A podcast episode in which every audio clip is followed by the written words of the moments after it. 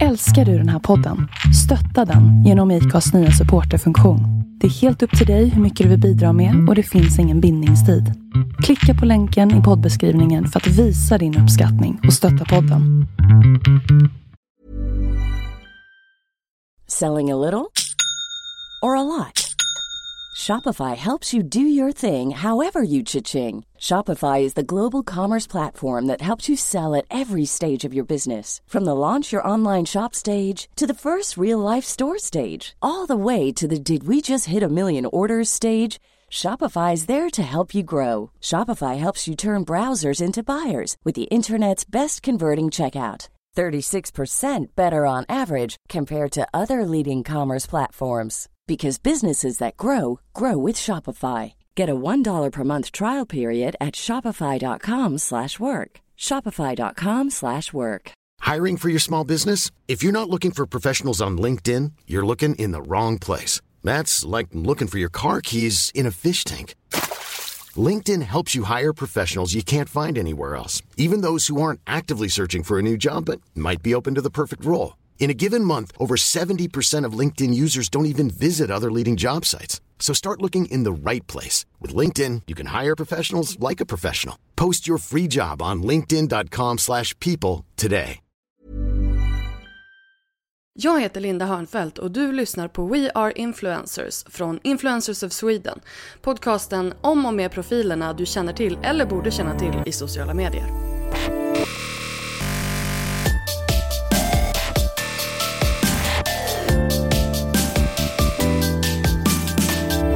Hej och välkommen till ett nytt avsnitt av We Are Influencers. Jag heter Linda Hörnfeldt som du säkert vet och jag bloggar till vardags på lalinda.se. Det här avsnittet är tillsammans med Sofie och eh, Ida från Ångestpodden. Och det är alltså första gången som jag intervjuat två personer eh, på en gång. Så det var väldigt spännande. Och det innebar också att det blev ett väldigt långt avsnitt. Ehm, vi pratar en hel del om ångest eh, och jag har ju ganska mycket erfarenhet av det själv så att därför blir det Därför blev det ett långt avsnitt för att man kom in på eh, egna historier och man kunde relatera väldigt mycket till, till varandra. Så att det här avsnittet är nästan, ja det är ungefär en och en halv timme långt. Men om du inte har tid att lyssna på allting på en gång så får du helt enkelt bara dela upp det, för missa det inte. Det är ett väldigt, väldigt bra avsnitt. Och vi pratar också om eh, hur Ångestpodden blev till och hur de tänker kring det här med att eh, faktiskt kapitalisera på ångest och eh, ha det som det hela som en business. Och vad är liksom tankarna på, på lång sikt? Eh, så ja, här kommer min intervju med Ida och Sofie.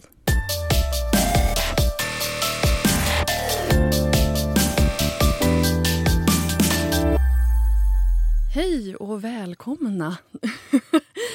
Ida och Sofie, Ångestpodden! Yay! Hej! Hej! Och tack! För att, det här är första gången jag har två gäster, så det här blir spännande. Oj, ja. Ja, ni bryter ny mark Ja. i We Are Influencers. Vi brukar bryta ny mark om man får säga så.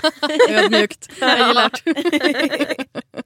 Men alltså, jag älskar ändå att man kommer in i liksom ångestpodden och det är så peppigt. Det tycker jag känns lovande för Ja. den, här, den här härligt. intervjun. Ja, härligt. Men kan inte ni berätta lite om er själva? Ja, gud jo, hemskt gärna. För det är ju så lätt att göra det. Ja, ja, ja. Jag tänker att man kan isolera det lite grann till den här uh, the social media influencer presence. Ja. Du får börja Sofie. Eh, Jag heter Sofie, jag är 24 år och jag är eh, den ena delen av Ångestpodden, brukar vi säga. Eh, nej, men jag är grundare till Ångestpodden och eh, driver den tillsammans med Ida. eh, om jag ska säga någonting om mig själv så är jag en ganska så lugn person med en del ångest stundtals. Eh, men jag är ganska bra på att behålla lugnet i de flesta fallen i alla fall. Eh, och jag glad och snäll och singel och... Och allt. ja, precis. Men det är jag det. Okej, och jag heter Ida och jag är då andra delen i Ångestpodden. Eh, och jag skulle säga att jag har väldigt mycket ångest från och till, såklart. Annars kunde jag inte haft Ångestpodden nästan. Eh, men eh, jag är nog också väldigt ehm, driven får jag alltid höra från alla så här vuxna. Oj du är så driven. Vuxna, hur gamla sa du att du var? Eh, 24. Mm. Ja, ja men så här vuxna, jag menar typ så här 50 plus. Är, man, är man inte vuxen förrän man är 50 plus? Det känns jävligt lovande för mig. Alltså. Nej men jag tycker inte det. Ja, men vad skönt. Ja. Jag tycker ändå att det, för jag har ju lite så här... Jag hade övervägde idag om jag skulle ha så här tofsar. Eller inte så tofsar som, som tofsar utan små. Jag brukar ha ibland ha så här små Bollar typ. bollar. Ja. Precis. Ja, lite så här alla 90-talet. Exakt, exakt. Och, och jag kände så här, jag var lite inne på att jag skulle ha det för att jag skulle vara lärare för en eh, klass med en massa eh, millennials. Ja. Ehm, men visste inte om, jag ba, om, jag bara, om det bara skulle bli cringe eller om det skulle vara okej. Så att jag sket i det. Men jag har ju det ibland och det känns ganska skönt att, jag, Ja. att det är okej någonstans då. då. Gud ja. Ja. Tack så mycket. För du är inte Tack ens så mycket. vuxen ännu. Nej men precis, jag är inte ens 40. Herregud, jag skulle I'm, säga I'm a baby. Jag skulle dock säga att det är okej med bollar även när man är 50 plus. Ja, Det då är coolt, inte det? Verkligen. Ja men gud, jag, ehm, jag tror att jag också är väldigt glad. Så här glad med mycket ångest. Om man kan vara det. Jag tror det. Ja, det ska bli väldigt intressant att prata om det, om inte annat. Ja. Ja. Och eh, alltså, ni får ju liksom, eh, ni får ju börja lite från början. Hur, hur kom Ångestpodden till? Ur ångesten. ja precis, ångest på den växte ur ångesten. På ett sätt gjorde den det. Ja. Eh, nej men Ångestpodden kom till eh, hösten 2014. Ehm, då gick jag i terapi för panikångest. Och det var ju så här, alltså det var ju fruktansvärt att gå igenom den här terapin. Och dels för att så här, ja, det är tufft att exponera sig för det som är jobbigt liksom. Men också för att jag kände så här, men vad fan jag är helt ensam om detta. Det är bara jag, ingen annan kan vara så sjuk i huvudet som jag. I know the feeling. Eh, men sen så, så vet jag inte, men jag kommer över i alla fall genom google då, kommer jag över någon så här rapport från liksom socialmyndighet, alltså så verkligen, ja men någon så här, och jag sätter mig och börjar läsa denna. Eh, och inser då att så här, var fjärde ung mår psykiskt dåligt, var fjärde person drabbas någon gång i sitt liv av någon form av psykisk ohälsa. Och jag bara, okej, eh, vad sjukt, för jag trodde ju att jag var själv, men statistiskt sett så borde liksom mina kompisar också ha det så här. Eh, och så sitter jag på eh, en tågresa. Detta är verkligen specifikt nu, det är så här Ja, alltså, föddes det. Go, go, go. Och ja, men jag lyssnar på Filip och Fredriks podd, Alex och Sigge, Hanna och Amanda. De, den gyllene treenigheten i Det, poddvärlden. ja men det var så då, 2014 Ja, liksom. verkligen. Ja, det, fanns, det fanns typ inga andra. Nej men eller Eh. hur, ni var väldigt tidiga. Ja, det Ja. Eh, och då kom jag liksom på det. Jag bara, det är en podd. Jag ska göra, jag och Sofie ska tillsammans göra något för att bryta tabun kring psykisk ohälsa. Och det ska bli en podd. Och sen kom jag bara på Ångestpodden. Så då, detta låter allt som att jag och Sofie, alltså som att vi har ljugit ihop detta, men detta är helt sant. Jag sitter på tåget, är på väg tillbaka till Stockholm, har varit hemma nere i Karlshamn i Blekinge. Och så skriver jag bara Ångestpodden, är du på? Till Sofie. Och jag fattar ju direkt då. Nej men jag tyckte att eh, det, var, det sa någonting ändå.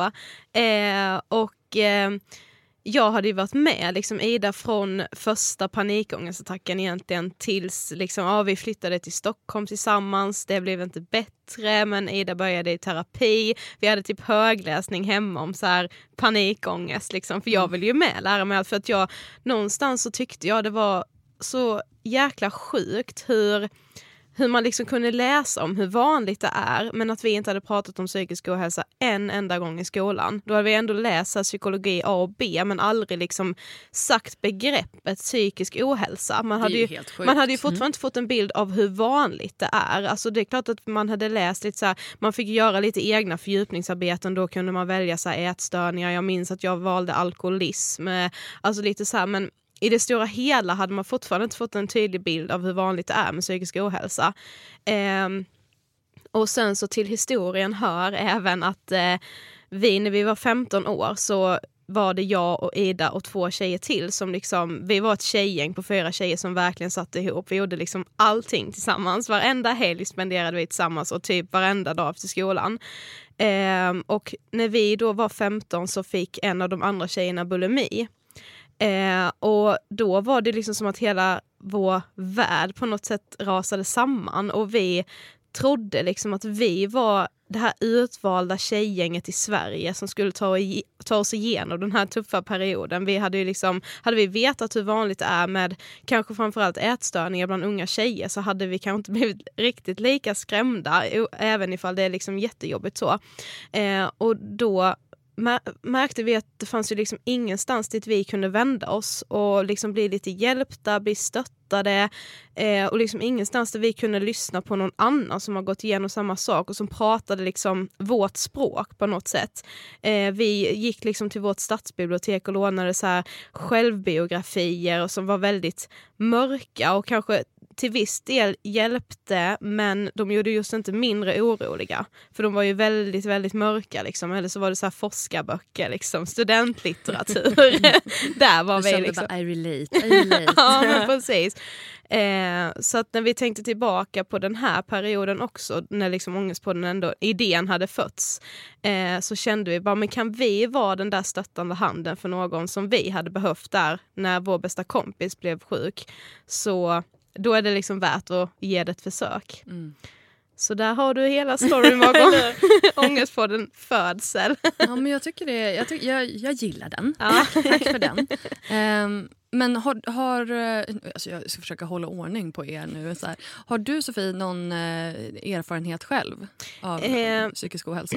Nej, alltså det är klart att jag har ångest ibland och har haft liksom perioder när allt har känts liksom skit och hopplöst. Men inte så här, jag har liksom inte varit deprimerad eller haft panikångest eller någon ätstörning. Eller... Du har inte fått någon, någonting diagnostiserat? Nej, precis. Nej. Och jag har aldrig heller gått i terapi eller något sånt. Men eh, jag känner ju ändå att jag ändå har erfarenhet av psykisk ohälsa eftersom jag har stått vid sidan av två väldigt nära vänner som har mått skit. Liksom. Eller ja, det är fler vänner. Men jag tänker främst på då ja. vår bästa kompis här som var 15 när, vi, eller när hon fick nätstörning och Ida då. Mm. Eh, så att eh, jag har ju liksom anhörigperspektivet.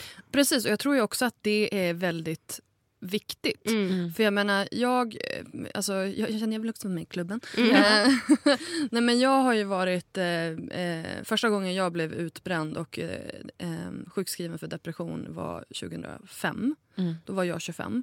Så att, och, och det, så här, nej, det var inte supertidigt jämfört med hur, hur tidigt många andra blir utbrända nu. Vilket också är väldigt oroväckande med tanke på att allting bara kryper ner i åldrarna. Mm, det är helt sjukt. Eh, och den analysen vill jag ha av er sen. Mm. Men eh, det här var ju liksom 2005 det fanns ju inte då. Liksom. Utbrändhet var inte någon, alltså 25, man blev inte utbränd som 25-åring.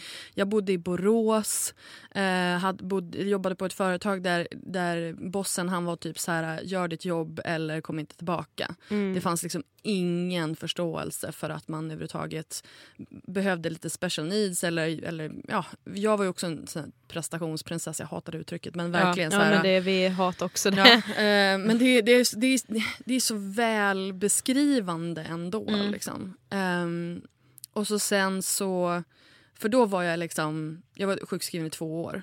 Och eh, försökte ta livet av mig. Det var, liksom, det var på den nivån. Det var riktigt, riktigt illa. Mm. Eh, och sen så eh, kom jag liksom sakta men säkert tillbaka. Och sen blev jag sjukskriven igen 2012.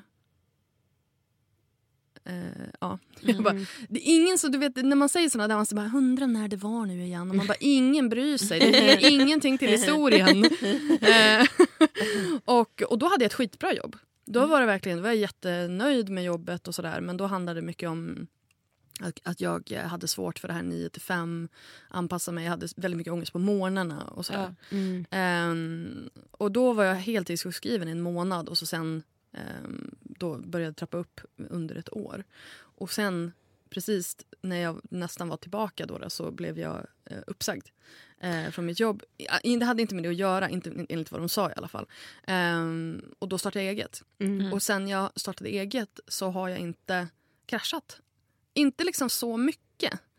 Uh, så jag tycker att det är, liksom, det är lite intressant just det här hur hur det hela utvecklats. För jag menar som, som du säger, man, ni tror att ni var ensamma. Ja. Mm.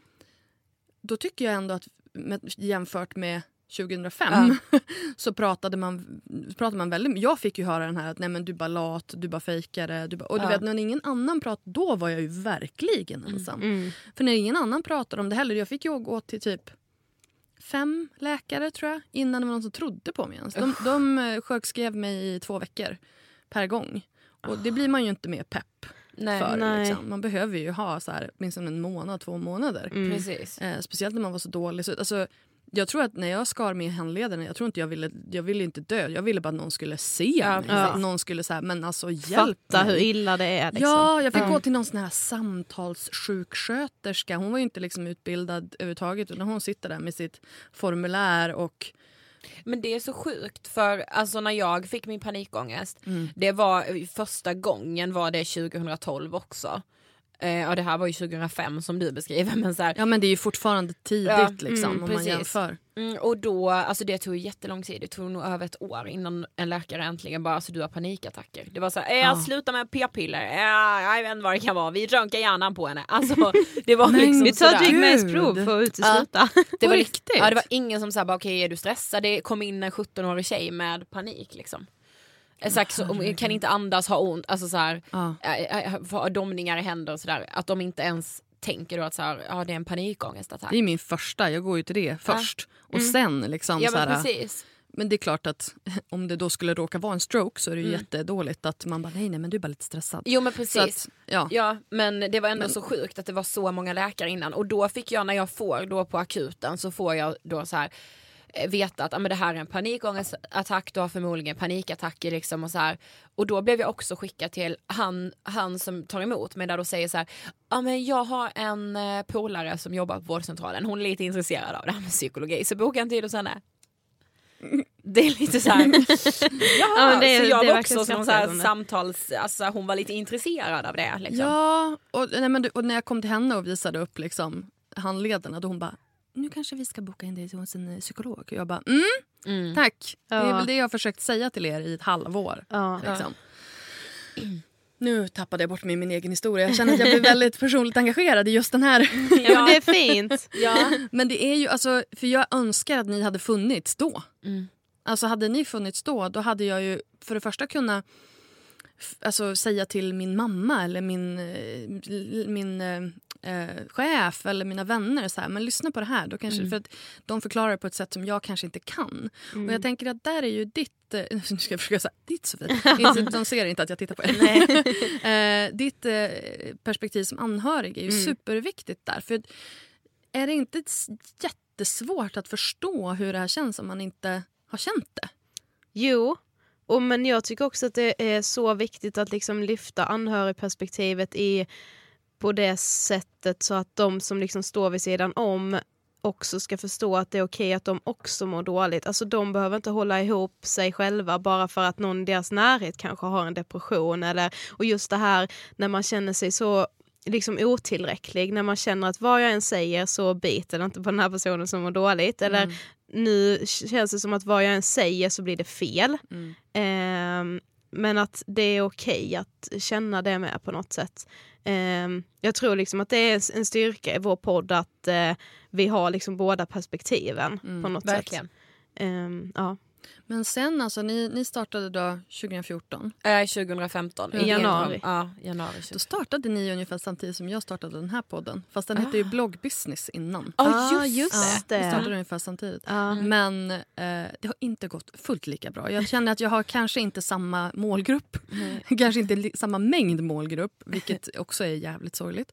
Eh, för, alltså mest för att, för att det är tråkigt att det är så väldigt många människor med ångest. Inte Ja. att det är inte så många som vill bli influencers.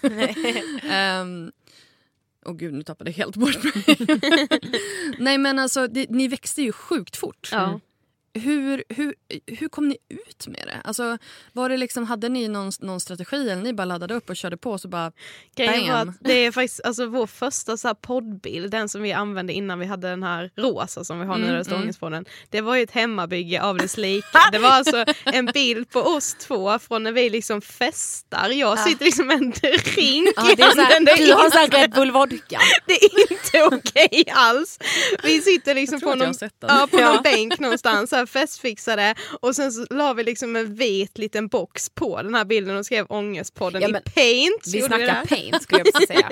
Ja. Åh, Paint har ju gått i graven. Jag vet. det, det, vilken liksom...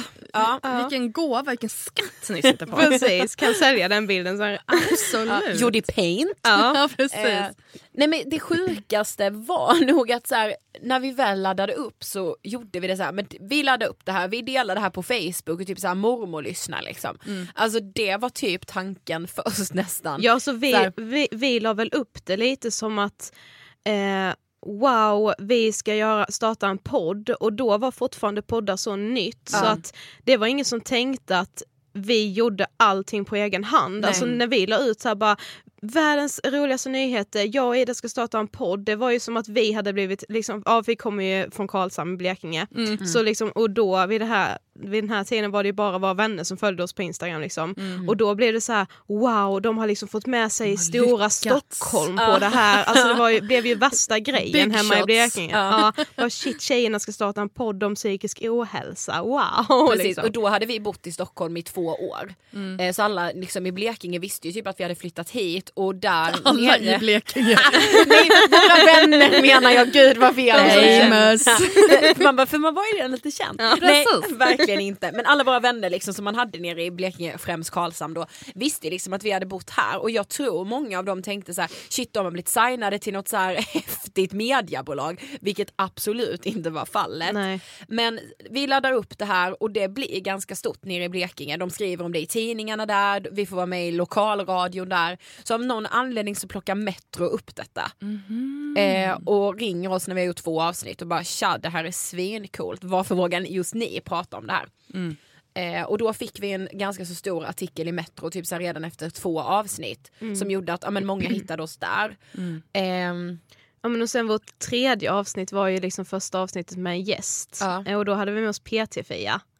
Eh, så då bloggade ju hon om oss och då kom det liksom in lyssnare Ja. där. Sen blev det typ bara ringa på vattnet. Alltså allt gick bara väldigt fort. Men det var väl dels för att så här, Ja, men redan där känns det som att vi satte lite ny mark för vi såg inte ut som, såg inte ut som säger jag nu med citationstecken, två tjejer som liksom kan prata om det här ämnet. Eh, det blev lite så här, ja det kändes lite konstigt. Ja men intervjuer som vi gjorde så här tidigt 2015 så ser man så här frågan, ja men ni ser ju inte ut att må dåligt. Ja, Alltså den det, fördomen. säger, ja, men alltså, så det säger så jävla mycket. ja, är det, varför ska ni prata om detta liksom? Ja. Varför ska vi inte det? Ja, Alltså, precis. ja, men det där tycker jag är superintressant. Just det här, ni ser ju inte ut att må dåligt. Vem ser ut att må dåligt? Vem gör det? Så här, ser någon, måste man ha ett brutet ben för att vi ska så här, Ja, men det är ju, och det är precis det, så- för jag bloggade ju, alltså jag har ju bloggat om min psykiska ohälsa- ohälsa sedan 2005. Ja. Så att jag menar, jag var ju, jag fick ju också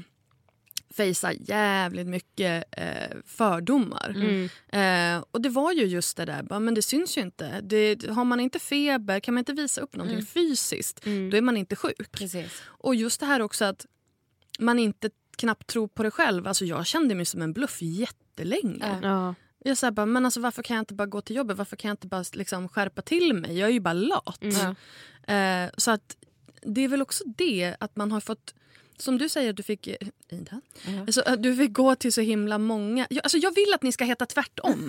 Det är därför det här är så himla svårt för mig. Jaha. Jag har någonstans liksom placerat namnen på er tvärtom. Vadå vi har hört det innan? Ja. Mm. Vi har även varit eh, Ida Hallberg och Sofie Höckerstrand. Väldigt Där, ofta. ja. Ja. Eh, nej men alltså det, det du fick, eh, du fick liksom kämpa för det från början. Mm. Alltså just den här... Kände du det också som en bluff? Ja, jätteofta. Ja. Alltså speciellt när det var så här, man tog prover och bara, nej men du alla proverna är bra så du får åka hem nu. Och man bara så här, man bara, men vad fan jag har ju känt det här och först trodde jag ju också att det var fysiskt liksom. Eh, För det då- är ju en fysisk Ja, reaktion precis. som händer. Du vet, man kan inte Ja. andas, man kan liksom, alltså, pulsen rusar. Det händer ju Ja. jättemycket fysiska saker. Ja, ja men precis. Så då kände jag mig som en bluff av den anledningen att så här, jaha men det, det visar ingenting, då måste jag vara frisk för om blodproverna är bra då är man väl helt frisk liksom. Mm. Eh, men, men sen även när jag liksom fick så här, diagnosen och så här, nu fortfarande ibland. Jag har liksom senaste året haft mycket perioder där jag har, ja, men jag har haft en depression och jag har verkligen så här, inte känt mig utbredd men känt att så här, men shit den här stressen kanske är farlig, jag behöver nog vila någon dag nu liksom. Och så, då känner jag mig som en bluff varje gång när jag bara gud jag måste sova nu. Känns som att så här, bara, aha, hon pallar verkligen inte. Hon är Nej, lat men alltså, liksom. Gud, I feel you. För jag är ju sådär precis likadan. Efter, för jag läste någonstans också att har man varit utbränd en gång... Alltså, sen tycker jag att det är jättesvårt de här definitionerna. Mm. För jag har ju liksom haft, jag har varit utbränd, vad nu det betyder, utmattningssyndrom. Mm. Utmattnings, jag hade första gången hade jag utmattningsdepression. Mm. Det var liksom, eh, vad heter det, diagnosen. Mm. Och andra gången tror jag att jag hade utmattningssyndrom. Mm. Men det är ju liksom, det är utmattning, det är depression, Mm. det är eh, panikångest, det är ångestsyndrom, det är... Vad har vi mer? alltså, det är så himla Mm. Ja, många fattar. olika Mm. som, som... Och det känns som att man vet inte riktigt... Ja, vad var det jag hade sist? Nej, Ja, det vet känns inte, lite- någon det- liten blandning. Ja, det beror på lite vem man kommer till känns det som. Exakt, alltså, vem, som, exakt. vem som sätter vilken diagnos. Ja. Men där kan man ju med bara så här, just det här med att det, liksom, det syntes ingenting på Idas prover när hon åkte Nej. in alla de här gångerna. Så jag var ju med vissa gånger när liksom, hennes händer hade låst sig. Liksom. Och jag bara, jag ser ju att det är någonting som händer med Idas kropp. Alltså hur, hur fan kan alla provresultat vara bra liksom? Jag vet ju vissa gånger när liksom... Men hur eh, kände du då? Kände men- du att det bara var... Ja men det, jag Det är någonting de bli inte liksom... hittar eller, eller kände du att bara, det sitter bara i hennes huvud? Eller vad, vad Ja, jag du? vet liksom inte. Alltså så här, det började ju till slut. Du bara, jag tänker nu har den jäveln blivit galen. ja, ja, fan vad är problemet liksom. Nej men jag kommer ju ihåg hur jag faktiskt kunde så här sitta hemma och liksom Ja men när Ida typ sa, ah, men nu har vi tagit lite prover, vi ska vänta här en timme tills provresultaten kommer. Typ. Jag kunde ju på riktigt sitta hemma och hoppas att de skulle hitta någonting. Inte att de skulle hitta liksom såhär, ah, jag har cancer eller jag har Nej. MS liksom, som du trodde ett tag att du hade. Liksom. Men någonting, alltså varenda gång är det, jag vet ju inte hur många gånger jag har fått smset, ah, jag har fått provresultatet nu och allting var bra. Alltså det blev ju att jag blev irriterad för jag bara hur, hur är det möjligt att alla provresultat kan vara bra? Alltså jag fattar inte, då är det ju liksom någonting som inte stämmer. Och det, det är omöjligt att inte tänka då, ja men då måste ju Ida överdriva. Alltså det kan ju inte vara så illa som Ida säger om provresultaten är bra. Men det var ju också för att jag hade ju inte heller någon förståelse för att det kunde sitta liksom psykiskt eller att det var liksom att det blir så fysiska reaktioner på psykiska problem liksom. Eftersom jag inte heller hade någon aning om. Och när jag liksom sa Idas symptom till mina föräldrar då var ju de med så här, oh shit det låter ju som typ hjärnhinneinflammation eller liksom så här. Man, man måste ju bli livrädd. Ja man vill ju, man, Så många hjärntumörer du måste ha haft under den här tiden. Du, Liksom. jag, du, jag har haft allt kan jag säga. Jag trott att jag har haft precis allt. Sen är jag väldigt hypokondrisk också vilket inte gör det Nej, det lättare. är inte en bra kombination. Nej, det är Nej. sämst. Men, Nej men ja. det blev så konstigt när jag så här, det är en sak att liksom få ett sms där Ida skriver så här, åh jag känner mig liksom lite halvt för- förlamad i, eh, i högra sidan av kroppen och jag bara, ja hon- känner hon det verkligen eller är det liksom så här en överdrift? Ja. Men när man ser, alltså jag, var ju, jag har ju varit med när Idas händer har låst sig liksom och jag bara, nu måste de ju hitta någon för jag ser ju liksom. Det var en gång när jag var med eh, på sjukhuset och eh, en läkare bara, men kan du skjutsa Ida, Ida ska röntga, så kan du skjutsa henne i rullstolen? Jag bara, eh, alltså hur, hur jag går här och skjuts, skjutsar min typ 18-19-åriga bästis i en rullstol och alla läkare säger att provresultaten är bra. Det var, var så, så här, va- det är någonting de har missat. Ehm, Men det är ju oftast då man inte hittar någon sån här jätteunderlig, om man tittar på Grey's Anatomy i alla fall, Mm. så hittar man ju, då är det då man hittar den här äh, hjärntumören eller Ja. den här j- superunderliga sjukdomen som en Precis. person i hela världen har haft Ja, tidigare. ja, jag tänker typ på House, nu Ja, vet han ja, läkaren ja. som, det var bara så här jätteovanliga sjukdomar Ja, som alltså, så när det då är liksom panikångest, alltså det blir ju jättekonstigt att de har missat en så... Det är ju öppet mål tycker jag. Ja. Exakt. Men så, det, Det var det inte. Inte 2011, 12 liksom. Nej. Nej. Alltså jag blir nästan, jag blir lite upprörd känner jag. Ja. Ja. Men alltså... Åh gud, jag har så många frågor. eh, och jag känner att vi kommer liksom ifrån, ifrån ämnet för den här podden för att jag är lite för, för engagerad i, i liksom ämnet. Ehm, men alltså, när det här började gå bra. jag känner att vi får gå lite in på businessen. Ja, men gud, säkert ja. glida tillbaka igen. Ehm, när det här började liksom ta fart, vad var det ni fick? 100 000 på ett, åtta månader? Ja, jag. ungefär. typ. Ja. Eh, liksom, vad är nästa tanke? Vad, fanns det en tanke på att ni skulle tjäna pengar, att ni skulle göra en business av det här? Ja, grejen är det fanns det ju. Alltså jag tror att ändå vi sa någonstans, men det är klart när man startade podden att man bara vi ska bli nya Alex och Sigge. Typ. Mm. Ja men är det De ska bara hej då. undermedvetna. Ja. Eh, Vilket de typ har gjort. Nej men det sjuka är att vi faktiskt då efter cirkus åtta månader säger till varandra att så här, om Alex och Sigge kan tjäna så jävla mycket pengar Ja. på sin podd, då måste vi också kunna göra det. Ja, för- Speciellt med vårt ämne. Ja, men för vid den här tidpunkten med då, det var typ då alla så här, det tog ju ett tag innan det, alla de här artiklarna om Alex och Sigge började skrivas, alltså om hur mycket pengar de tjänade och så här, det var ju liksom, det är ju så jäkla coolt och på något sätt är väl de ändå några av pionjärerna. Så här. Absolut. Eh, och när de här artiklarna Speciellt när började... det gäller pengar Ja men precis, Ja, alltså, att de tjänar så mycket pengar och vi bara, men om de kan så kan, då kan vi med. Alltså det måste ju gå. Ehm, och sen så var vi med i Vardagspuls på TV4, det här livsstilsprogrammet.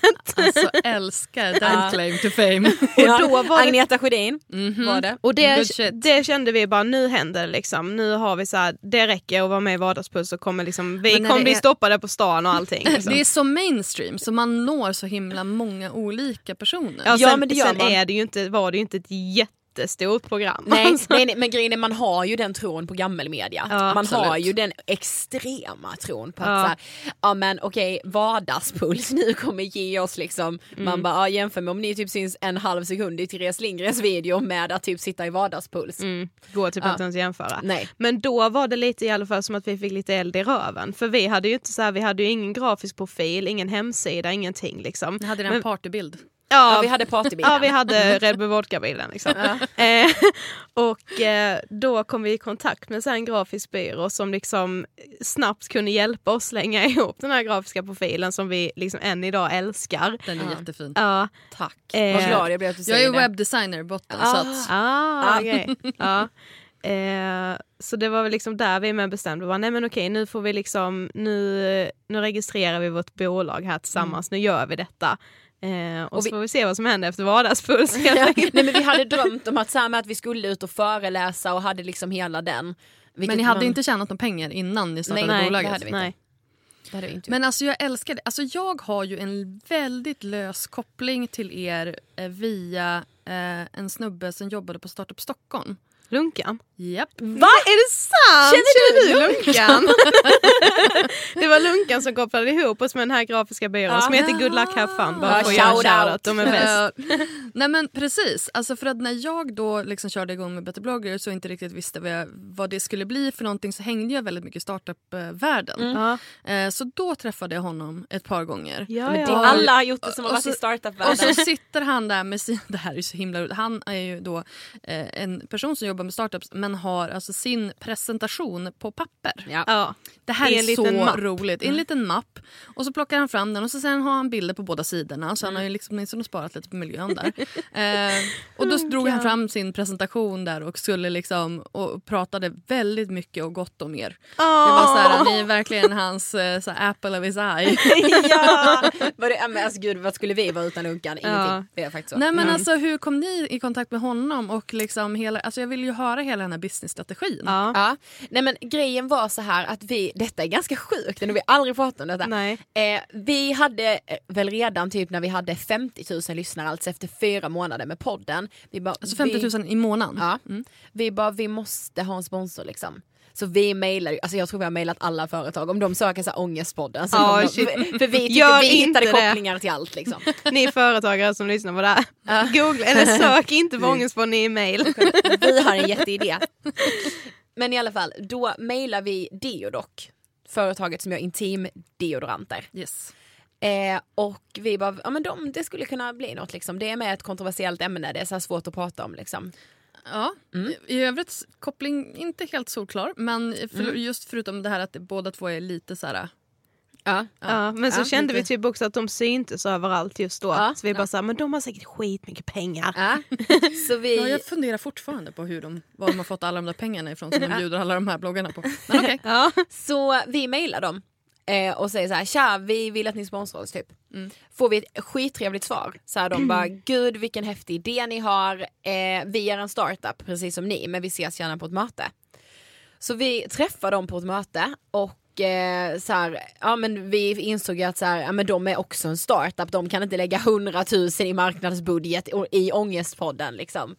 Men de hade drivit bolag lite längre än oss. Eh, och vi kände väl så här, men vi behöver all hjälp vi kan få. Och då hade de en innovationsrådgivare som hette Lunkan. eh, och på den vägen var det. Så de blev typ lite som våra så här företagssystrar. Vi kunde Ja. få lite tips och råd från dem och bara så här, ja men pepp, de har peppat oss så mycket Ja men det verkligen. har de verkligen. Men de var så här, bara, men ni måste ju träffa Lunkan och vi bara, Lunkan, okej. Det låter som en snubbe man vill känna. Ja precis. Men han är ju så ostört uppig också. Ja. Alltså, Ja. Han är ju en sån person som, alltså, han är ju som en nallebjörn. Ja, Ja, rockig En nallebjörn. rockig nallebjörn. Ja, men lite som, det, han är inte den här slick uh, startup person som Nej, man nej, kan nej. vänta sig. vårt första möte såg vi framför oss någon så här kostymnisse, vi Ja. var ju svinnervösa. Så Ja. vi bara okej, oh shit hoppas han gillar den här idén. Ja. Var liksom, hade nästan övat hemma inför det här mötet. Så kommer Lunkan där och vi bara han bara tjena Ja. tjejer, vi bara är det här Lunkan? Men han är ju så soft liksom. Eh, och sen så blev det liksom att Lunkan blev vår innovationsrådgivare också. Mm. Så han har liksom knutit oss till alla kontakter vi har idag känns det som nästan. Ja, men, vi Men- var ju med i Startup Stockholm då. Mm. För vi kom med i det här programmet. Liksom. Mhm. Mm. Vilket program då? Ja men det var väl något så här startup-program så att man Ja. hade liksom, först fick man typ pitcha sin idé för någon så här rådgivare och sen så blev man tilldelad en innovationsrådgivare. Om då idén fick, var tillräckligt bra. Ja, och då, det var ju vår idé så då fick vi Lunkan. Ja. Eh, Alltså ja. Jag tycker att det är härligt att en podd hänger liksom i, i startup. eh, Det, det, är, det, är, en vä- det är en otippad kombination. Ja. Liksom. Mm. Men eh, så, så vad var det liksom där som... Alltså vad var det han kände så att ja, det här är innovativt och det här är... Det var nog att lyfta frågan på det här sättet. Mm. Eh, det vi upplevde tidigare, så här, det fanns en del om psykisk ohälsa när vi startade 2015. Men det som fanns var liksom väldigt, väldigt mörkt, det var väldigt tungt. Man ville nästan inte förknippas med det. Mm. Eh, alltså så här, ett exempel, så Ann Heberleins program eh, Mina två liv tror jag det hette. Mm. Ett fantastiskt program, jag älskade det programmet men det var väldigt väldigt mörkt. Eh, och så här, man kände väl att ja det där är väl en sida av mig men jag är väl så himla mycket mer. Det kände vi att vi behöver göra det annorlunda i Ångestpodden. Vi måste kunna vara skitglada när vi hälsar våra lyssnare välkomna och samtidigt prata om självmord i det avsnittet. För så långt emellan är det liksom inte. Abs- Nej men alltså absolut. Det där kan jag också så här, återigen när jag var, när jag var sjukskriven. Ja. Nej men då var det så här du, just det här att ja, men du ser inte sjuk ut, du ler ju, du skrattar Ja. ju, Mm. du är ju glad. Och jag bara, ja jag känner inte att jag vill sitta här framför dig och vilja klösa ögonen ur mig liksom. Nej. Det är inte riktigt en, en socialt accepterad situation. Utan det, det får jag spara tills jag är, tills jag är själv. För när jag mår så då går jag inte ut. Eh, och när jag går ut, då måste... Alltså, därför hittade jag till slut en läkare som, som var så här, när du är glad så måste du få vara glad. Därför att det är inte så att du kommer att gå från jätte, jätte, jätte, jätte dåligt till Wii! Nej. jätteglad på en dag. Det, kommer inte, liksom inte, det är inte en knapp man trycker på. Man Nej. måste ju öva på att vara glad igen. Så. Precis. Ja, men vi ville väl lite sudda ut det här vi och dem, alltså friska och sjuka. Mm. Ja, vi är liksom exakt. alla samma och alla kan hamna i skiten Mm. när som helst. Alltså verkligen när som helst. Och det behöver inte alltid bero på yttre omständigheter även om det absolut kan påverka. Men ibland kan man bara vakna med sjukt mycket ångest utan att det egentligen finns någon anledning. Liksom. Det var väl lite det vi liksom ville sudda ut. Ja och sen tror jag att vi liksom redan från början har haft en så här ganska så stark idé om att så här, vi vill bygga bolag. Inte bara, bara säger det är inte så bara att ha en podd. Men så här, vi vill utgå från Ångestpodden men vi vill kunna bygga mycket saker kring det. Och det trodde Lunkan verkligen på. Men har, det, har någon tyckt, jag tänker att det kan vara lite så här kontroversiellt att bygga en affärsidé på någonting som är så personligt. Det är såklart alla influencers, men just det här att det blir liksom lite exploaterande på något vis. Eller just det här att, ja men du förstår vad jag menar. Att, eller ni förstår vad jag menar. Alltså just det här att det blir liksom en Det är en del av en själv som är väldigt privat. Och även just det här att prata om det generellt och be andra prata om det och sådär. Att det blir... eh, Ja men att det kanske är lite så här att... Har ni tänkt på det rent etiskt? Nej, alltså det är klart att man har liksom så här, tänkt på det när någon har så här, ja men, Jag är lite djävulens advokat ja, här, men tycker jag- att det är lite liksom fel att tjäna pengar på att andra mår dåligt. Alltså lite så. Men det har vi fått höra ibland. Ja. Mm. Men vi kände ju liksom så att vadå, vi gör ju samhället en tjänst som lyfter det här ämnet på ett sätt som gör att fler vågar söka hjälp i god tid. Som gör att fler blir inte utbrända. Eller färre tar faktiskt sitt liv. Alltså vi har ju liksom fått mejl från personer som har sagt att tack vare er podd så gick jag inte till tågspåret. Jag har liksom er podd att tacka. Eh, Gud, jag blir nästan gråtfärdig. Ja. Alltså, hur- är det att få såna mejl? Gud jag reser nu bara vi Ja, men jag om med, det. jag för med. Att det är helt, alltså det är Nej, men vi fick ett som... så fint meddelande från en person en gång som eh, berättade liksom om så här, hon hade hört på omvägar om eh, en person som hade försökt ta sitt liv men eh, personen hade misslyckats. Men den här personen hade fortfarande inte så hade vägrat söka hjälp liksom inom psykiatrin. Eh, men personen hade börjat lyssna på vår podd. Och eh, den här personens mamma hade då sagt att det är typ det enda som jag upplevt har hjälpt. Eh, och då skrev vår kompis också att oavsett hur allting går, liksom med podd i framtiden eller vad som än händer så har ni ju räddat någon annans liv. Och det, det kan, jag har liksom vår kompis Nej, alltså, att jag, tacka bara, för jag att hon, ryser nej, men för att jag. hon skrev det för att de där dagarna när det känns skit, och när man bara nej vi kan lägga ner det här nu, för de Mm. dagarna har vi liksom. Då kan jag ändå tänka på det och bara, ja ah, det kvittar. Alltså det kvittar hur hela mitt liv kommer Går. gå. För jag kommer ju ha räddat någon annans. Ja. Men jag tänker också alltså just kring det vi pratade om, med att så här, etiskt och, och, och sådär. Att man, ja men som, som vi sa också att vi ibland kan få säga, men vadå ni tjänar ju pengar på att andra mår dåligt. Men det, jag tycker det är så himla konstigt att ställa den frågan till oss. Varför ställer man inte den till skönhetsföretag, till en bransch vars modeller är liksom pinsmala och bara representerar en typ av kroppar. Alltså så här, att man ställer den frågan till oss tycker jag ofta är väldigt, väldigt konstigt. När det finns så mycket annat som får människor att må dåligt och så här miljardindustrier som egentligen bara bidrar till liksom ett skevt samhälle. Eh, sen så här, ja, man får ju tycka vad man vill om, om att vi tjänar pengar men det är ju liksom det måste man ju göra för att liksom så här, hålla sig flytande. Ja, och jag Älskar- tycker det är sjukt att inte fler företag eh, liksom använder sina kanaler och sina resurser och framförallt pengar som de tjänar på att liksom ändra, försöka förändra branscher där liksom idealen stärks ännu mer som gör, precis som Ida säger, får folk att må så dåligt. Eh, vad fan, utnyttja era resurser och era kanaler och gör något liksom vettigt av det istället. Jag älskar när man ställer en fråga och får exakt det svaret man vill ha. Nej, men när man, man, man, man vet att man är inne och petar på någonting som är liksom lite så här känsligt och så Ja. sen så, för man vill väcka den här besten och så gör man det. Jag kan säga att den bästen lever i oss båda. Jämt och ständigt. Men jag tycker då. att, alltså, det är klart att jag, jag håller ju helt med. Men jag förstår ju att det är så. Och det är därför jag vill höra er prata om det. För att, eh, för att det där är ju någonting som ehm, ja, men som jag förstår kan, kan vara känsligt för folk. Speciellt som såna som till exempel då den här personen som kanske lider av det men inte vill söka hjälp, inte vill acceptera, inte vill liksom ehm, erkänna för sig själv eh, att man mår dåligt. Jag känner också såna personer som verkligen skulle behöva lyssna på podden, som skulle behöva gå i, eh, i terapi men inte gör det för att de tycker att ja, men jag kan själv. Ehm, och då, då, då tycker jag, för det är såna personer också som känner att, att ni kanske då är lite och, och skrapar på ett öppet sår. Liksom. Eh, och, och det är ju oftast så att den som blir upprörd över det är ju den som kanske borde lyssna mest. Så. Så just wanted to clear that up.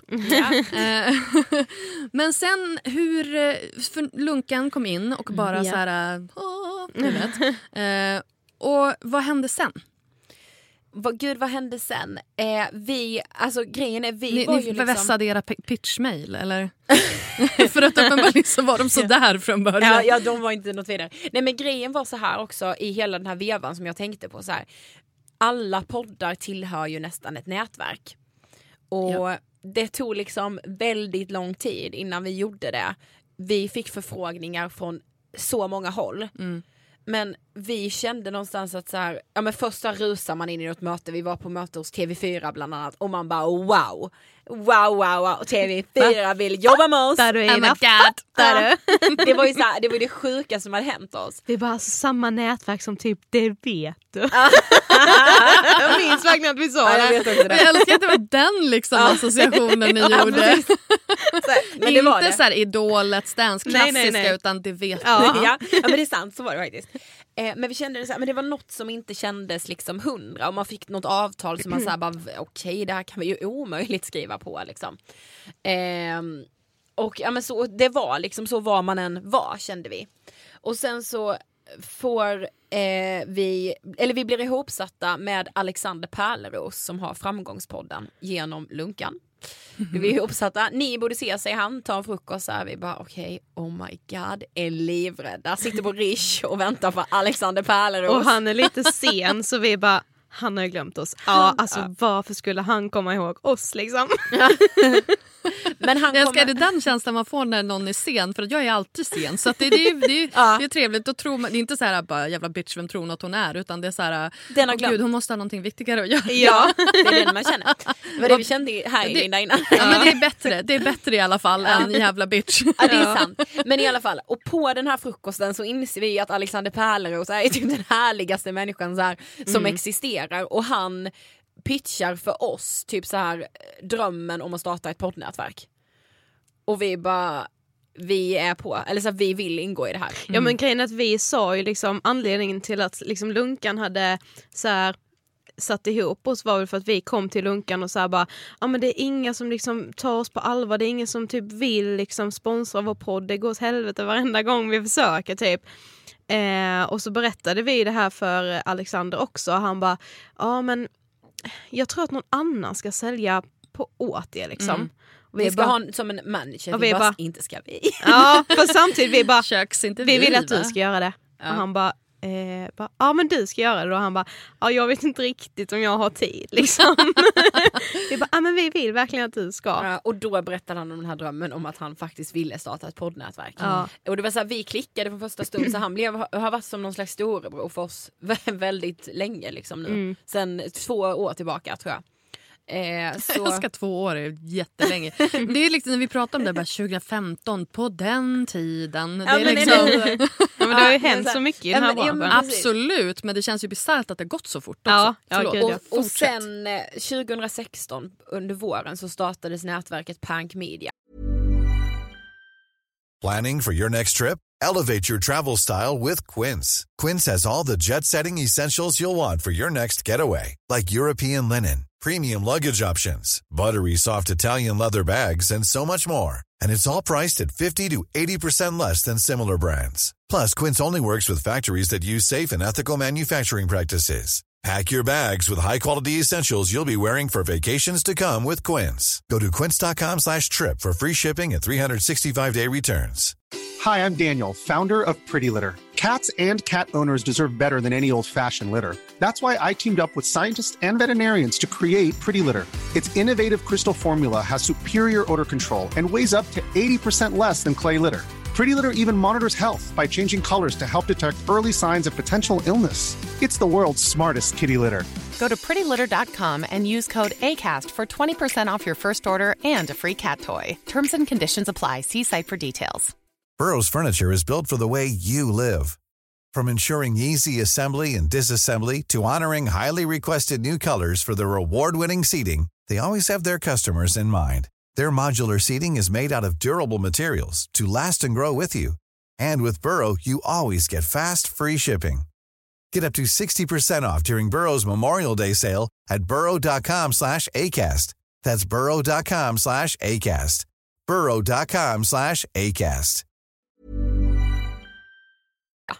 Där vi ingick. Mm. Och där vi har liksom sen den dagen känt oss väldigt liksom delaktiga i allt som händer, väldigt trygga i vår lilla liksom, det kän- Pank är ju verkligen familjen. typ. Ja, vi är ju inte så Mm. många Eh. poddar som ligger där. Nej. Men vi har alltid haft, någonting har ju gjort att vi har, alltså, fick en bra magkänsla bara. Och bara, jo men det är nu vi ska ingå i ett nätverk. Nu ska vi släppa liksom tyglarna lite på Ja, Ångestpodden. precis. Eller så här, vi ska liksom växla upp Ja. säljet. Ja. Ja, för det är väl lite så också att man är ju, ni i det här fallet är ju två personer. Det, det, man kan inte göra mer än, än man kan göra. Nej. Det är ju det. Så att om Mm. man ska växla upp så måste man ju också ta in hjälp. Mm. Så att man hinner göra mer på samma tid. Mm, för annars så kommer det ju aldrig att, att, att funka. Nej. Precis. Och då började sponsorerna bara rassla in. Eller? Alltså det där gick ju ganska så fort ändå. När vi liksom, och redan innan Pank, liksom innan vi ingick i Pank så hade vi fått vår första sponsor. Vem var det? Lyko.se. Mm. Som vi fortfarande har samarbete med. Ja. Än idag. Det tycker jag är jävligt coolt. I med, Mm. med tanke på det du sa tidigare, eller det ni sa tidigare om det Ja. med skönhetsföretagen. Mm. Och, Precis. och sådär. Och jag har ju sett, ni gjorde ju lite Youtube-videos. Jag tycker de var skitbra. Mm. Och det blir verkligen så här, det blir en helt annan ehm, nivå på det. Eller en helt, alltså man vänder ju på det Mm. på något vis.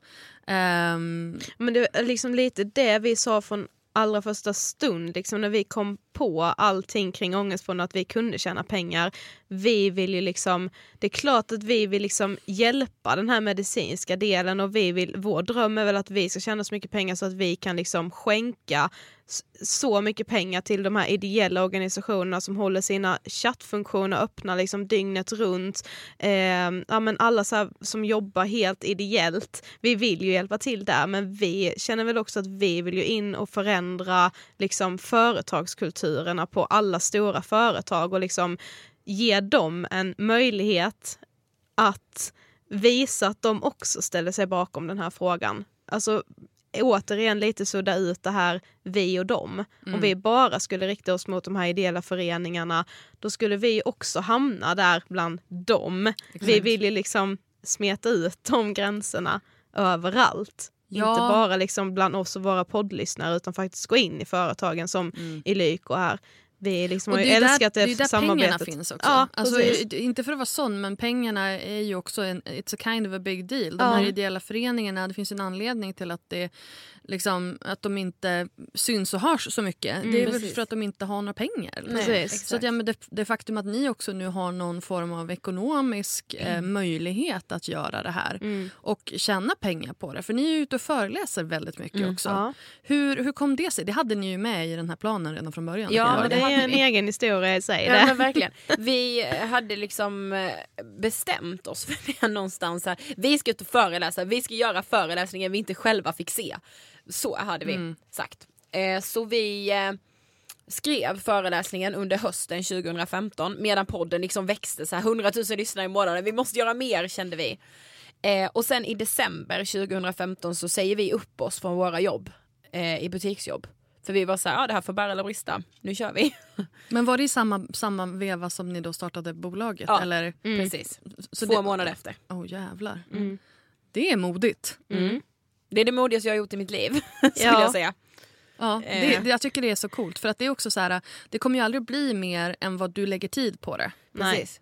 Precis som vi sa innan, just det här med att växla upp. Men du kan inte ha ett heltidsjobb och tro att du ska kunna driva en podd och föreläsa och alla de här grejerna. Alltså de som tror att de ska kunna jobba som influencers och ha ett heltidsjobb samtidigt, det går inte. Nej. Du hinner inte. Nej och också att så här, om man ska våga göra dem, ta de där skitläskiga samtalen eh, så krävs det typ att man inte har någon annan trygghet att luta sig mot. Exakt. Hade vi därefter, ja men då vi hade skrivit vår föreläsning och bara okej nu ska vi ut på en typ föreläsningsturné gick vi runt och sa till alla.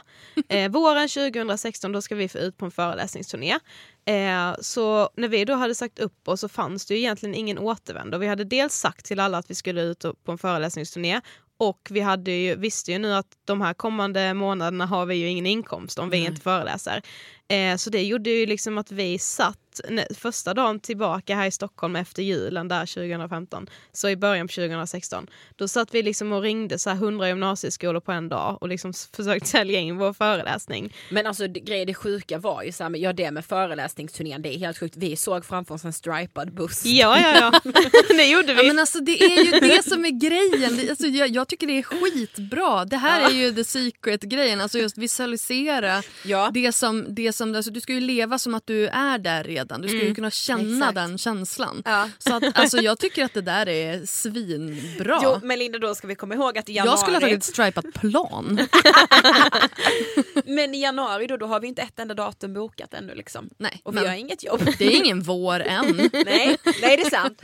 Men då gör vi så här som Sofie säger, vi bestämmer oss att vi får ringa 100 gymnasieskolor på en dag liksom. Men vi märker ganska fort att ringa så här och bara hej hej vi är två tjejer som har en föreläsning, boka oss. Det funkar liksom inte. Så då känner vi så här bara, vad fan, vårt bolag som heter Inget Filter det kan vara hur stort som helst. Det är inte en enda rektor som har koll på det. Ja. De Eller som orkar kolla upp Nej, men eller hur? Och så här, inget filter kanske har en hel säljavdelning. Jag bara, ja men så är det säkert. Så då kör vi igång. Vi bara, hej jag heter Lena, ringer från Inget Filter och vi erbjuder en föreläsning med succéduon från Ångestpodden. Då funkade det. Då ville de boka oss. Alltså fake it till you make it säger jag bara. jag är kanske inte helt etiskt med på det här att ni fejkar era namn men alltså jag är helt med på att ni liksom bara så här, ja men dra på liksom. Ja. Så länge Ja. man inte ljuger. Ja, du vet, det finns lite, Ja. lite gråzoner men just det här att man inte ljuger. Ni ljög ju inte om några siffror, ni ljög ju inte om er kunskap. Nej. Nej, och vi hade, ju liksom, vi hade ju bolaget liksom. Precis. Det fanns, vi kunde ju Och fakturera. succé du och allt är ju relativt. Ja, liksom. ja, precis. Ni var ju en poddsuccé. Ja, ja. Men alltså, och, och sen bara, då Sen rullade det på. igång. Ja men och sen var det, vi hade ju frågat liksom lite personer som vi visste föreläste, bara, men hur kom ni ut med er föreläsning? Och alla sa väl att ja men det är svårt i början men sen är det bra så ge det ringar på vattnet. Och vi bara, ja då får vi hoppas på de där ringarna på vattnet liksom. Då får vi helt enkelt göra något som är jävligt bra. Ja, precis. men det var väl också så det blev. Det bara liksom spred sig på något sätt. Nu har vi ju snart, för, vi är ju fått, vi är liksom redan nu bokade med vår föreläsning förr eller senare känner du igen dig. Den är liksom bokad fram till februari nästa år Ja. och då kommer vi ha föreläst med den i två år. Så det är samma föreläsning? Ja, Ja. detsamma. Har ni uppdaterat den någonting? Ja, lite. Ja, lite så här, vi, Lite siffror typ? ja, Lite statistik och sånt där. Mm. Men annars är det ganska mycket detsamma. ja, alltså grunden är ju exakt samma. Ja. Får jag fråga vad ni tar betalt? Ja, Det är väldigt olika. Vi Mm. brukar vara faktiskt väldigt schyssta mot så här gymnasieskolor. Men vi snittar kring 30 för en föreläsning. Mm. Så 15 var. Ja. Men alltså det, och det är ju liksom... Ja, jag tycker ju som sagt det är ganska billigt. Men föreläser man för skolor så... Ja men precis, och, är den, ju och den är ju mer så riktad mot liksom skola, alltså mer Ja. så. Men sen har vi ju en ny föreläsning som heter Det du inte lär dig på Handels. Just ja. Som vi hade Just premiär ja. på i september. Mm. Eh, och den eh, skrev vi, vi började få mycket Jag förfrågningar. älskar att ni skriver dem också som att det är liksom en, en, en, en föreställning. Ja, inte en föreläsning Men det utan är inte som en riktigt en föreställning. föreläsning. Alltså det är, den här nya är liksom en blandning mellan en föreställning och en föreläsning. Jag får tror den jag. första med för liksom helt Ja. plötsligt så spelar vi typ lite teater. Ja det händer faktiskt. Alltså ja, men vi är lite så, vi går in i lite roller Ja. och vi så här, slänger väldigt mycket så här, repliker till varandra. Och så här. Men Det är liksom inte- den här... Det är ju liksom inte den här att vi står och pratar, någon räcker upp handen och ställer en fråga Nej, och vi nej, svarar nej, nej. på den. Alltså det är mer så här, Det är en show. ja precis, Ja. och så får man ställa frågor efteråt. Ja, så föreläser inte jag. Jag kör den här fråga svar klassikern. Men Ja. det här kanske är en, en variant då. då. Ja, men det, det kanske är- också är lättare än man är två. ja, Det tror jag, för vi har ju liksom verkligen vårt så här samspel. Det man hör i podden, det ser man väldigt mycket Mm. på scenen tror jag när vi kommer ut. ja, sen har vi inte peruker eller så. Nej, där är vi inte. Men det är liksom, Inga kladdbyten. Nej, Nej. inte än. nej. Men vi funderar i det nya. Nej. Men det är lite jobbigt så här ibland när vi kommer och de bara, vi har bara en mick. Eh, kan ni liksom byta den mellan er? Vi bara, nej det går inte för att vi kastar så mycket repliker till varandra. Så Ja. att det, då får vi köra utan. De bara, jaha okej. Jaha. Det tycker folk är jättekonstigt. Och så sen så ser de det och så bara oj. Det hade blivit här är jobbigt bättre om de än- skulle... Det här är bättre än Broadway. Men alltså eh, den här nya, vart kör ni den då? Den är mer riktad till företag och typ så här egentligen funkar den ju också på gymnasieskolor och högskolor och sådär. Eh, men vi skrev den egentligen för att vi fick så mycket förfrågningar om så här, kan ni komma och föreläsa om kvinnligt entreprenörskap? Mm. Eh, och då hade vi liksom, ja, men, så här, vi hade gjort det några gånger men då var det så här, slängt ihop en presentation på 20 minuter. Ja. Vi var så här, vi vill göra något mycket större, något mycket bättre och vi vill prata om skillnaderna i att driva bolag som kvinna istället för som man. För det tycker vi är väldigt viktigt att prata om. Mm. Quick recap please, give it to me. Eh, nej men vi nämner bland annat tre situationer i föreläsningen som vi liksom ofta har upplevt eh, som kvinnliga entreprenörer. Ehm, Ja, men till exempel, den här, det finns en statistik, den är förvisso från USA, som säger att så här, more men named John run big companies than all women. Women, ja. Och det är så här, vi tog lite avstamp i det för att man pratar hela tiden om så ja ah, men shit, eh, eh, men i Sverige är vi så jämställda, vi är så jävla duktiga på allting. Men det är vi inte, för det kom en studie från Luleå universitet som visade hur eh, offentliga finansiärer placerade sitt riskkapital.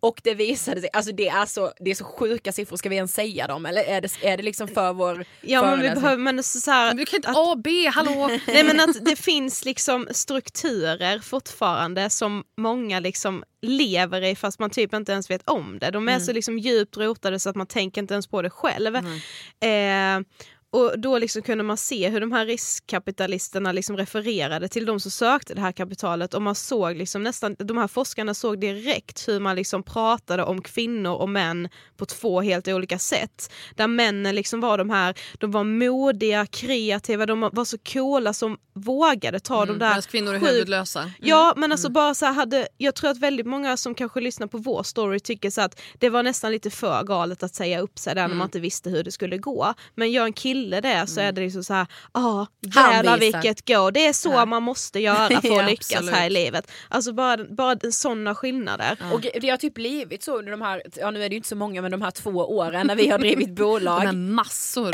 hela, Så har hänt. Nej men ni vet, då har vi verkligen vi har pratat så mycket om de här strukturerna och man blir utsatt för så mycket sjuka saker som kvinna. Bara allt det här som kom upp under hashtag metoo liksom Ja, och hela gud, ja. kampanjen. Ja. Men även så det som inte räknas till ett sexuellt övergrepp eller en våldtäkt. Bara att den här lilla gumman mentaliteten Ja. som finns i Sveriges näringsliv vart du än kommer. Vi kände det måste vi prata om.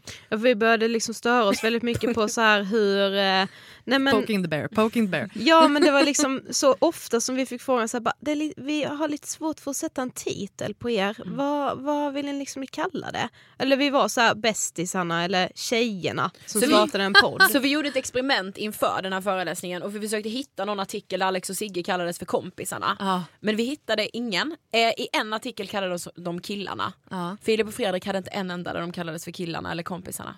Vad kallas de? Medieentreprenörerna, eh, Mediamän, alltså ja, programledarna, profilerna, eh, ja, mm.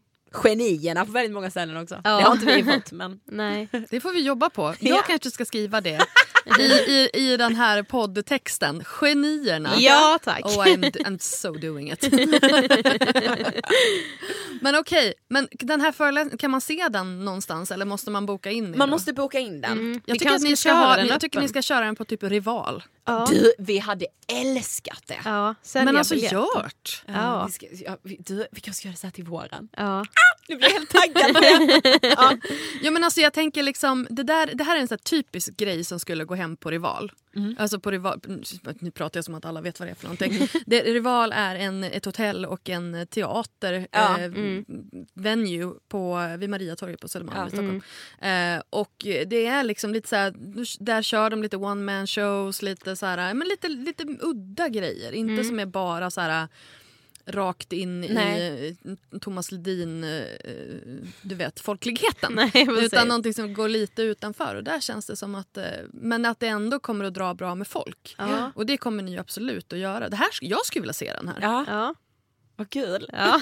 Men jag, har, jag kan inte, jag, jag bara hyr in er till mitt vardagsrum. Bara, Kör! Då kommer vi. Fakturerar vi dig Ja, precis. Det var lite det jag kände, att det var en, det var en, ett dyr eh, torsdagsnöje. Liksom. Även om jag tror att ni är Men fantastiska. väldigt, väldigt VIP. Väldigt, väldigt precis. Då måste vi hyra Rival också, ska sitta där själv på första raden. Bara, kör. Nej men alltså det tror jag absolut att ni skulle kunna göra. Har ni kört så livepoddar och sånt? Visst har ni gjort det? Mm. Ja. det har vi. Fast då har det ju med varit att vi har liksom varit bokade. till saker. Vi har liksom inte dragit ihop något live själva egentligen. Nej. Det var ju när vi kö- körde smygpremiären på den här nya föreläsningen då, men Ja. det var ju mest för att testköra den. Liksom. Vi, Och det var ju verkligen det ju- vännerna. Och det är ju liksom. jätteläskigt för liksom, vi tänkte så här, vi vet ju vad det är vi vill förmedla men vi vet ju inte om vi lyckas göra det. Alltså, hur kommer vårt budskap nå publiken liksom? Eh, så det var ju lite läskigt. Men Vad det har ni typ fått för feedback då? Jättefin. Ja, det var faktiskt alltså det var jättekul när vi körde den hemma i Karlshamn för då gjorde vi den liksom under så här psykiatriveckan hemma Mm. i Karlshamn. Så det var nog många som kom i publiken då och tänkte att allt skulle handla om psykisk ohälsa och det gör den ju eftersom vi pratar om hur vi har gjort business på vår egen ångest egentligen. Mm. Men eh, då fick vi så här en jättefin eh, kommentar sen efteråt. Så här, ja, jag kan inte riktigt identifiera mig med så att driva eget och liksom vara entreprenör. Men jag ser lite på mitt liv som en entreprenörsresa där det går upp och ner och där man liksom ska inspirera sig själv till att våga liksom, ta risker och chanser. Och så, här. så det var ändå kul. Jag tror att många liksom, man kan bli inspirerad av den utan att liksom, själv kunna identifiera sig i att liksom, vilja starta eget. Mm. Och, Men jag tänker och så. också att man får lite jävla anamma av det. Ja, precis. Bara så här Ja, men, generellt. och grejen är, det ska vi vara helt ärliga med, det är ju en jävla skrytfest. Ja. Den här nya föreläsningen. men det är, för Ja, men det är väl också en frisk jävla fläkt, är Ja, det inte det? Att två tjejer får Ja, gå och ha en jävla skrytfest. Exakt. Eller hur? För jag menar, killar... Ni Alltså, så här- ljuger ju inte om någonting. Nej, inte om någonting. Men man, vi har upplevt det också att män är väldigt så här, de har inte så svårt för att prata om det medan vi tjejer gärna ber om ursäkt för oss. Mm. Eh, och vilket vi gör, vi två också märker det hela tiden att så här, åh gud inte ska väl vi och nej och Mm. oj och så här. Medan så här, ja. Och det här är ju ett genomgående problem i influencervärlden känner jag. Mm. För att det här är ju ändå, för att liksom återknyta till det någonstans, eh, så känner jag att eh, det är ju liksom en bransch som är byggd av tjejer, mest för tjejer. Ja. Eh, i majoritet. Och jag pratade om- om det här tidigare idag. Eh, jag var på, på Bergs och, och eh, höll en kurs, Ja. eh, föreläste. Och då pratade vi om just det här hur manliga influencers ses versus kvinnliga influencers. Och om man då tittar på så här Kinsa och eh, Isabella Löwengrip, det är de jag oftast använder för att alla vet vilka det är. Mm. Eh, de, är fortfarande, de blir fortfarande lite förminskade. Ja. De är så här modebloggarna och, Ja. som används på, på ett väldigt nedlåtande Ja, sätt. som liksom så här, har haft lite tur för att de ser väldigt Exakt, bra ut. Exakt, liksom. exakt. Mm. Och så sen så tittar man på Pewdiepie som Ja. får vara med i Skavlan och som eh, trots eh, väldigt eh, ifrågasättbara uttryck Ja, och verkligen. åsikter fortfarande är liksom störst att tjäna Mm. asmycket pengar. Ja. Och han är liksom lite så här provocerande och lite, och lite cool. Medans eh, tjejerna de blir så här, ja, ja men hon bloggar lite om smink och mode. Mm. Eller smink och kläder. Men jag måste säga att jag upplever det väldigt mycket i podcastvärlden också. Mm. Alltså där tycker jag att man ser ett jätteskifte om att tjejer inte alls tas på allvar på det sättet som männen gör. Mm. Eh, jag tycker också att, eh, som jag tycker är väldigt tråkigt, att jag ser att så här, ja, men männen backar varandra på ett, så, på ett ganska sjukt sätt i podcastvärlden måste jag säga.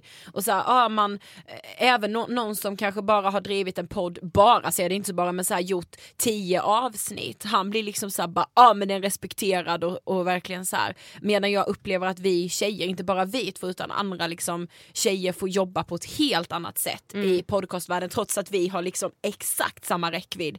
Vi har liksom, ja, ja det är så Vi har inte, jäkla inte tråkigt. en enda gång har vi blivit kallade typ så här podcastprofilerna eller Nej. podcastduon. Nej, Nej. inte en enda gång. Det är kompisarna, Hur det är det ens möjligt Ja. att ni inte har blivit det? Det är ju, alltså, det, är ju det ni är. Vi blev nog det i och för sig när vi var med nu i Aftonbladet för en vecka sedan men det var för att han frågade i telefon. Jag har lite svårt för att sätta en titel på er så vad vill ni bli kallade? Då sa jag du kan skriva poddare.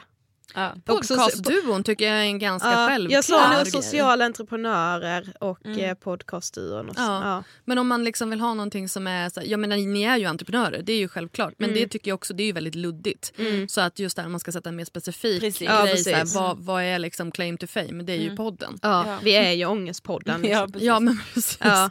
Men alltså är det inte jobbigt att prata om ångest hela tiden? Alltså det är typ inte det. Alltså- alltså, i- det, det låter ju så sjukt när man säger så här, gud vi är utsända för att vi vill så här. nej men jag vet inte men för oss är det så här, on a mission. nej men det här är det viktigaste vi vet. Mm. Som vi pratade om innan, tänk att det sitter no, någon liksom, några tjejer och killar i Sverige som vill tacka oss för att vi har räddat deras liv. Då kan jag prata om ångest 24 timmar om dygnet. Ja och det är ju också väldigt inspirerande att liksom träffa andra som också vill prata om det här ämnet och som delar med sig som kanske aldrig har gjort det tidigare. Ehm, och på något sätt är det ju ändå befriande att få prata om sin ångest. Alltså, Även ifall vi har perioder med mycket ångest så är det ju liksom som vår lilla terapitimme när vi poddar varje vecka när man får prata av sig. Och liksom, det finns ju ingenting som typ går upp emot känslan av att så här, man har sagt någonting i podden som man kanske inte, alltså som inte ens vi har pratat med varandra om. Så man bara, ah, nu har jag känt så här och ah, man typ bryter i- halvt ihop i podden och så får man liksom meddelanden efteråt. Bara, jag tyckte det var så fint idag när du blev ledsen i podden för att jag känner igen mig så mycket i det du sa och man bara, jag är inte ensam. Tack. Alltså, det, har liksom, det har inte blivit den här att vi gör podden för att visa alla andra att de inte är ensamma. Alltså alla andra visar oss att vi inte är ensamma. Gud, ja. Och det är liksom, man bara thank you. Jag blir nästan frustrerad när jag lyssnar på den för jag vill liksom chip in och jag bara ja jag vet! jag vet, jag har också känt så. Det är också, jag, vet, du vet, man, jag blir nästan så här, jag vill bara ringa upp er och bara I need to talk.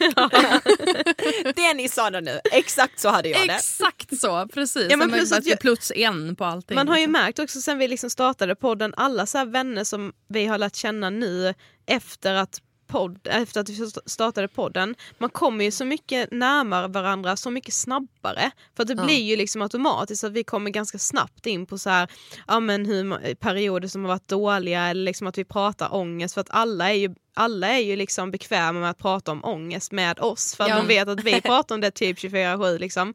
Eh, och det är så fint att liksom komma så på djupet. Alltså, ni måste ju snabbt. få väldigt mycket mail och väldigt mycket Mm. så här, men, för jag menar hur, hur hanterar man, för det är ju väldigt många som mår dåligt också tänker jag som inte bara hör av sig och bara gud vad bra ni är, tack för Nej. att ni bekräftar min Mm, ångest.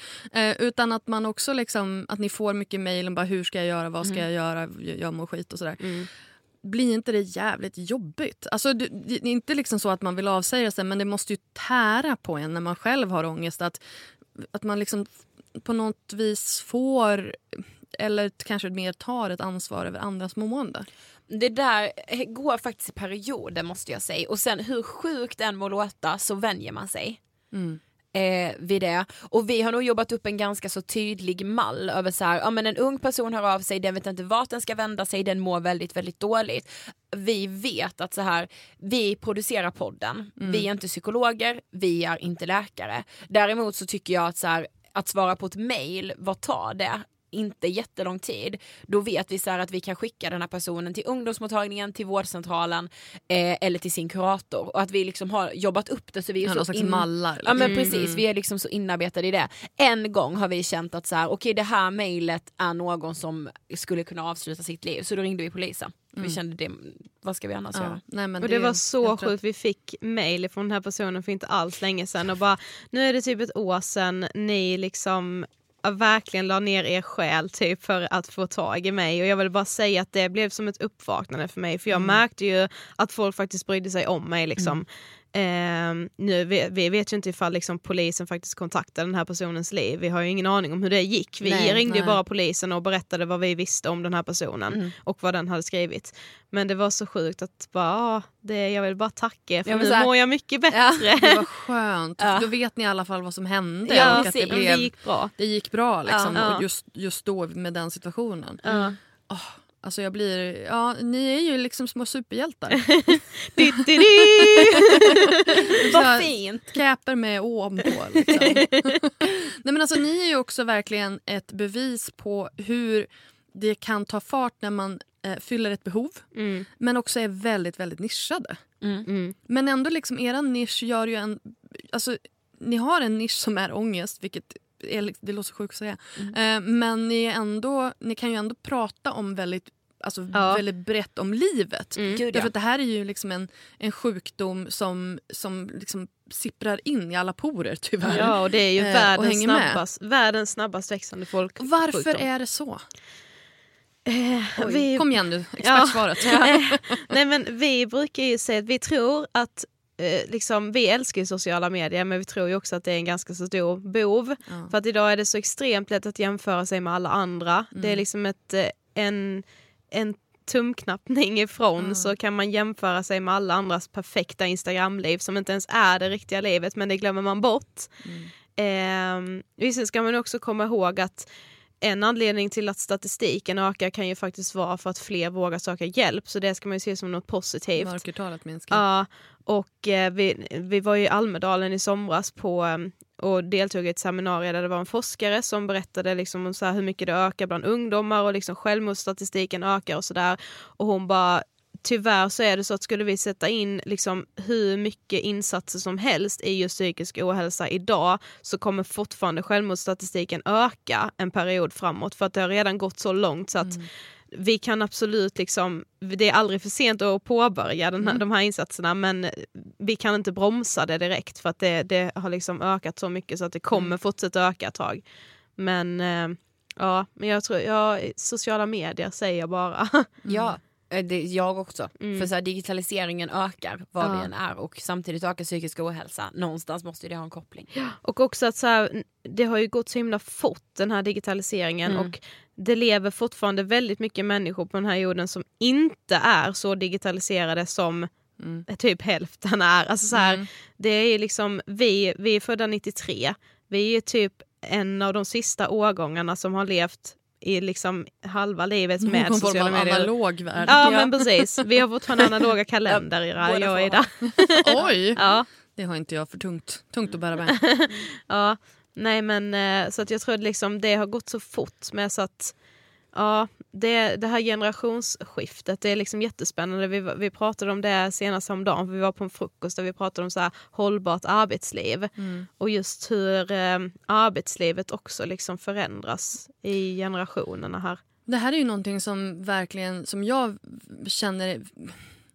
Det är väldigt många influencers som drabbas av ångest och eh, lever med liksom, depressioner, utbrändhet, den typen. Då, ni tror inte att det heller är någon... Eh, det är ingen fluk. Det är liksom... Det är en, ett direkt resultat av Det tror jag. det, det, den branschen man har valt. Liksom. Ja gud, ja speciellt alltså, som så här, jag brukar tänka ibland på de, alltså, de största modebloggarna vi har i Sverige. Att så här, jag är så imponerad över att de ändå Alltså, ja, man vet ju inte hur de mår alltid, Nej. men så här att många av dem ändå liksom har varit i den branschen så länge, där ytan är så pass polerad, den är perfekt och de ska liksom leverera, alltså de förväntas leverera något slags innehåll som så här, det är liksom nästan bara yta. Eh, och, Mm. Och det är liksom editorial. Alltså Ja. det är ju väl producerat. innehåll. Ja, det är så fint. Alltså, det är ju Alltså- som ett konstverk. Ja, liksom. jag hade aldrig pallat kan Nej jag men det är det jag menar, jag är så imponerad över det för den pressen och många av dem är väldigt väldigt unga, det är tjejer, eh, det är, eh, ja gud jag, jag tycker det är vä- väldigt imponerande och jag tror, jag tror att det är viktigt att, ja men att så här Ja, jag vet inte, så här, jag kan inte prata som någon så Gandhi till dem. Bara, jag tror det är viktigt att ni... Nej, men så här, jag, jag, blir, jag vet jag blir så oroad ibland. Jag bara gud, de måste liksom veta att de, deras värde inte sitter där. Ja. Nej. I det liksom. Men det måste ju också deras, liksom, om man bara tänker nu bloggarna, liksom, för det är ju liksom främst de som har de här perfekta flödena och perfekta liven. Det är liksom in, alltså, deras läsare måste ju också fatta att det de visar upp är inte hela livet. Alltså, bara som nu för typ förra veckan så fick ju Hanna Friberg eh, hon skrev något inlägg om att hon kände så här, ah, men jag känner mig liksom så utmattad, liksom, jag har varit så trött och känt mig liksom nere. Det var, hon hade varit på något event och liksom bröt ihop och skrev ett inlägg om detta och hon, då fick ju hon världens så här shitstorm. Bara, Vadå, ah, du, är så, du är så bortskämd och hur kan du liksom tro att du är utmattad? Alltså, hon, fick ju, hon bara jag blir så ledsen. För Jag det, förväntade mig att hon hade, skulle få en massa ja, kärlek. och folk det trodde väl säkert hon också. Ja, Men jag. så här, hon bara, det här är ju anledningen till att unga tjejer i den här branschen inte vågar säga att de känner Ja. sig trötta och utmattade för då kommer liksom läsarna hoppa på direkt bara, du har faktiskt inte rätt att säga Ja. att du, för du lever ett så perfekt liv, du skulle bara veta hur mitt är. Hon hade skrivit så himla himla bra Ja, hon i hade det här skrivit så jäkla bra Ja. så Ja, svar på tal. Det. Jag ska Ja. läsa det. För att det där... Det var typ nu, denna veckan eller förra veckan. Alltså det där gör mig så förbannad. Ja. Det är liksom som att man är så här, ett, du vet det du ser. Ja. Du vet inte om hela mitt liv. Två, vad tror du att det krävs för att skapa sånt här innehåll? Ja. Att man varenda dag ska vara liksom uppstyrd och beredd att vara så här... Du vet, bjuda in hela världen till sig själv och, till, och ta ens energi, vilket det i slutändan faktiskt handlar om. Och Man ska inspirera och man har, man har jävligt mycket krav på sig. Och så bara, du ska bara veta hur jag har det. Jag liksom, ja, men, står i kassan på valfri butik. Och, Men det är så här, ja Fast du har inte hela världens ögon Nej, på dig. Du nej, har inte precis. x antal tusen personer som, som har förväntningar på dig och ställer, ställer krav. Precis.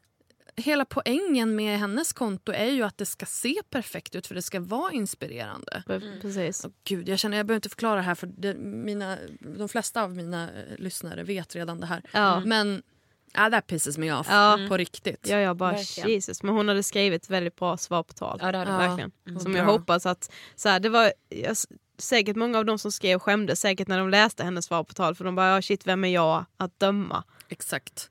Jag tycker att det kanske man skulle ha tänkt innan man Mm. Ja, skrev det första. skulle man gjort. Men alltså vi vet ju ingenting. Vi vet inte, alltså vi tror att vi känner någon på nätet. Och jag menar vissa kanske man känner mer än andra. Er känner man väl kanske hyfsat bra i och med att ni pratar om sånt här varenda vecka. Men eh, fortfarande finns saker man inte vet. Ja men jag tror också att tyvärr ligger det liksom någonting i att man liksom på något sätt kan bli utmattad av sig själv för att idag har man liksom alla redskapen till att bygga upp exakt den personen man vill vara.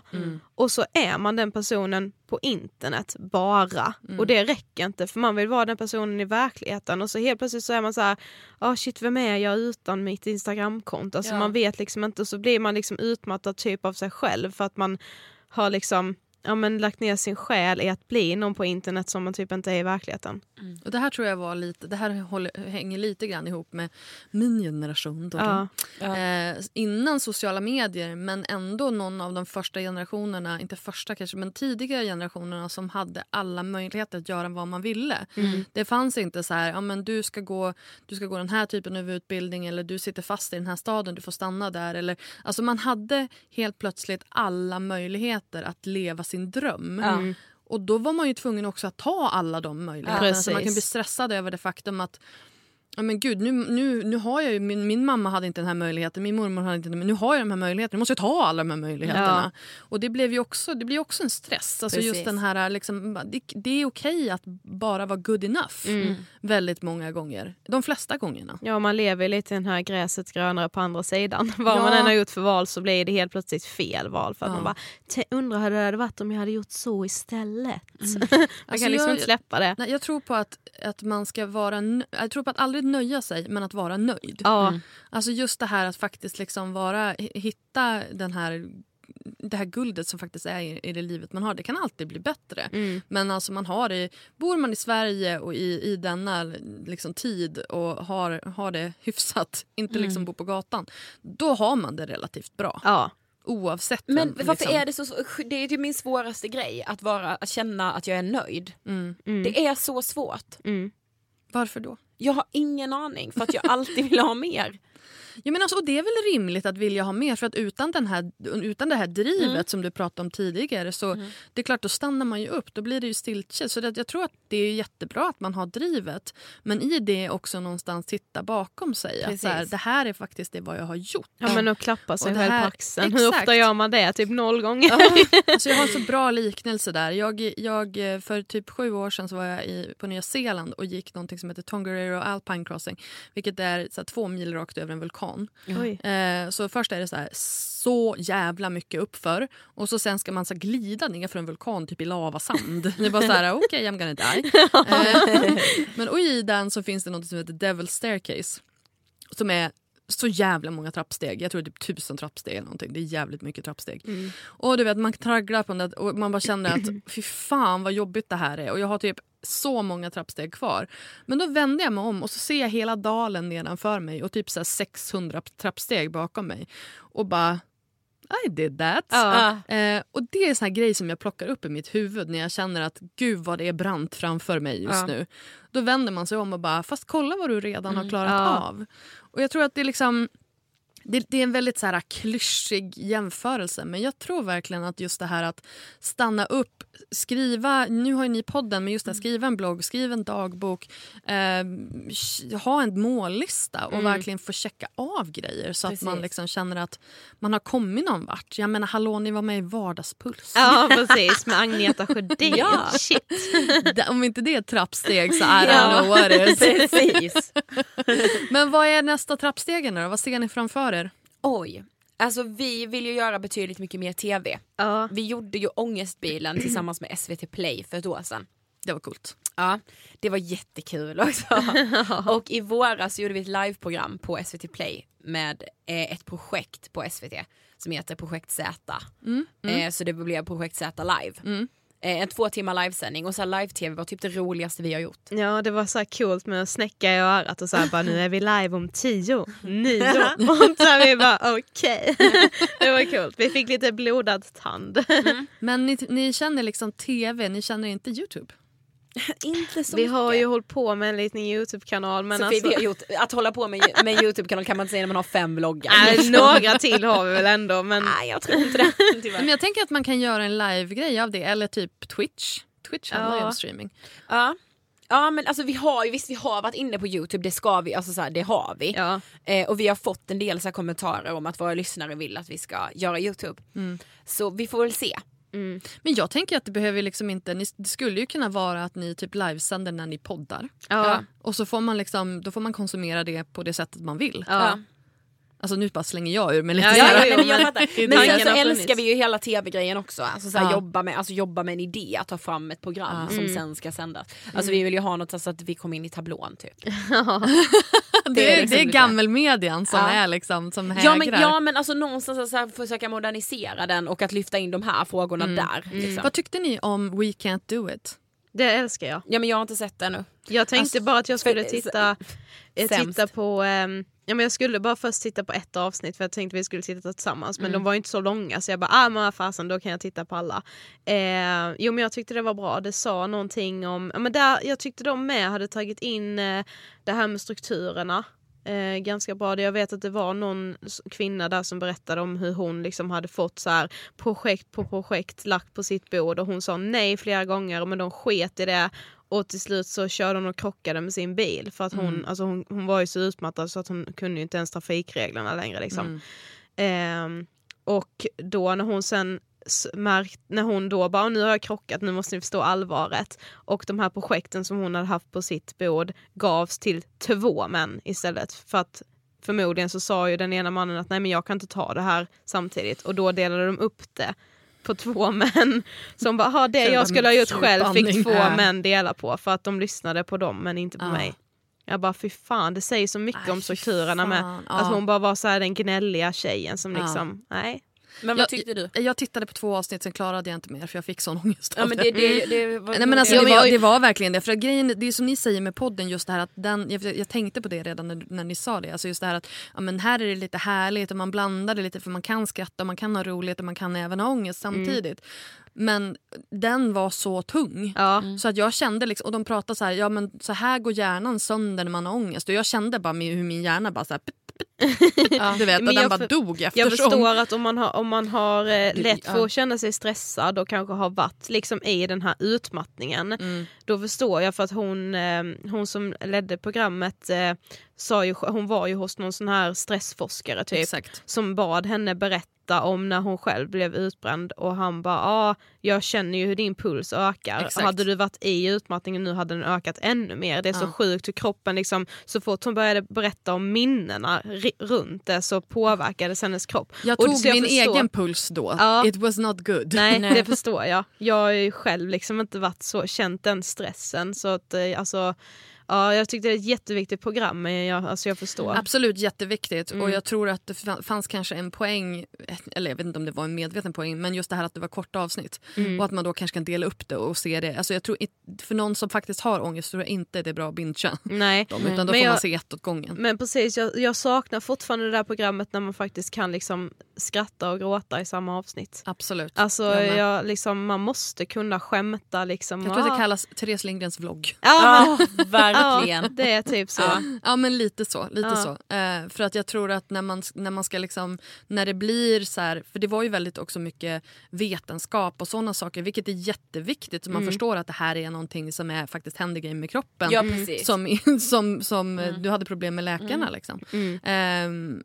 Men att det, ja men som sagt det, det blir lite, den blev lite tung Mm. Men jag kan mig. känna sig ibland att de programmen behöver också göras. Mm. Alltså för att, Absolut. här, för att gemene man också ska få en bild av att så här, det är för jävligt att vara Och jag där. tror att det var ju väldigt många, den blev ju väldigt uppmärksammad. Ja. Och kanske då också mycket av sådana som inte, eh, som kanske är närstående eller som Ja, inte lever precis. aktivt i det.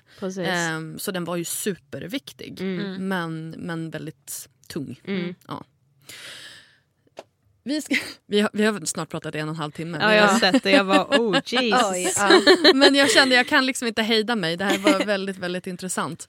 Ehm, men alltså, jag brukar ju be om tips. Hur, hur gör man? Eh, tre tips för att liksom, eh, bli en social media en influencer bättre entrepreneur. Ja, precis. Det också. Eh, alltså vi har ju i alla fall, om vi ska liksom ta våra, vå- alltså utifrån vår egen resa, så kallade resa, så eh, tror jag verkligen det är viktigt att våga vara personlig. Mm. Eh, för att man liksom, ja, men jag vet inte, jag tror att många, speciellt idag, efterfrågar en så här äkthet Mm. i det man gör. Eh, så att våga vara personlig. Mm. Eh, våga misslyckas. Oh, Gud, ja. Våga eh, liksom säga upp dig utan att du har skickat iväg din första faktura ännu.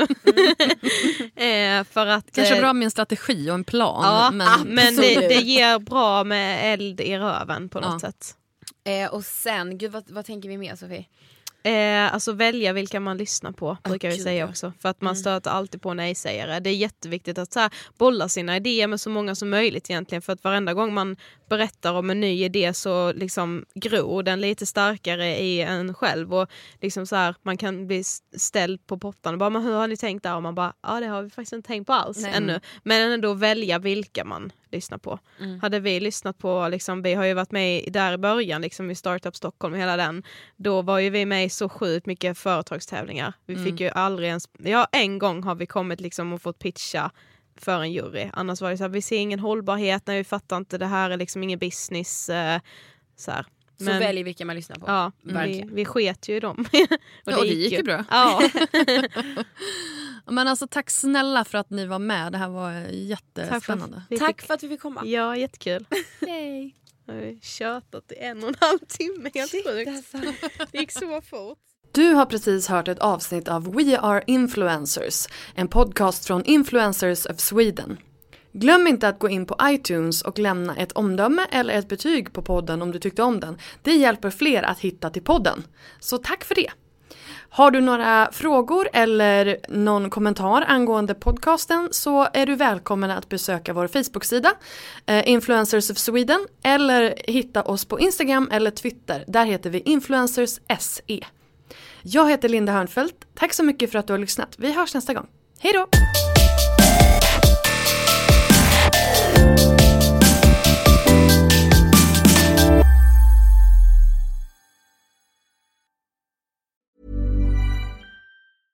Imagine the softest sheets you've ever felt. Now imagine them getting even softer over time. That's what you'll feel with Bowl and Branch's organic cotton sheets. In a recent customer survey, 96% replied that Bowl and Branch sheets get softer with every wash. Start getting your best night's sleep in these sheets that get softer and softer for years to come. Try their sheets with a 30-night guarantee. Plus, get 15% off your first order at bowlandbranch.com. Code BUTTERY. Exclusions apply. See site for details.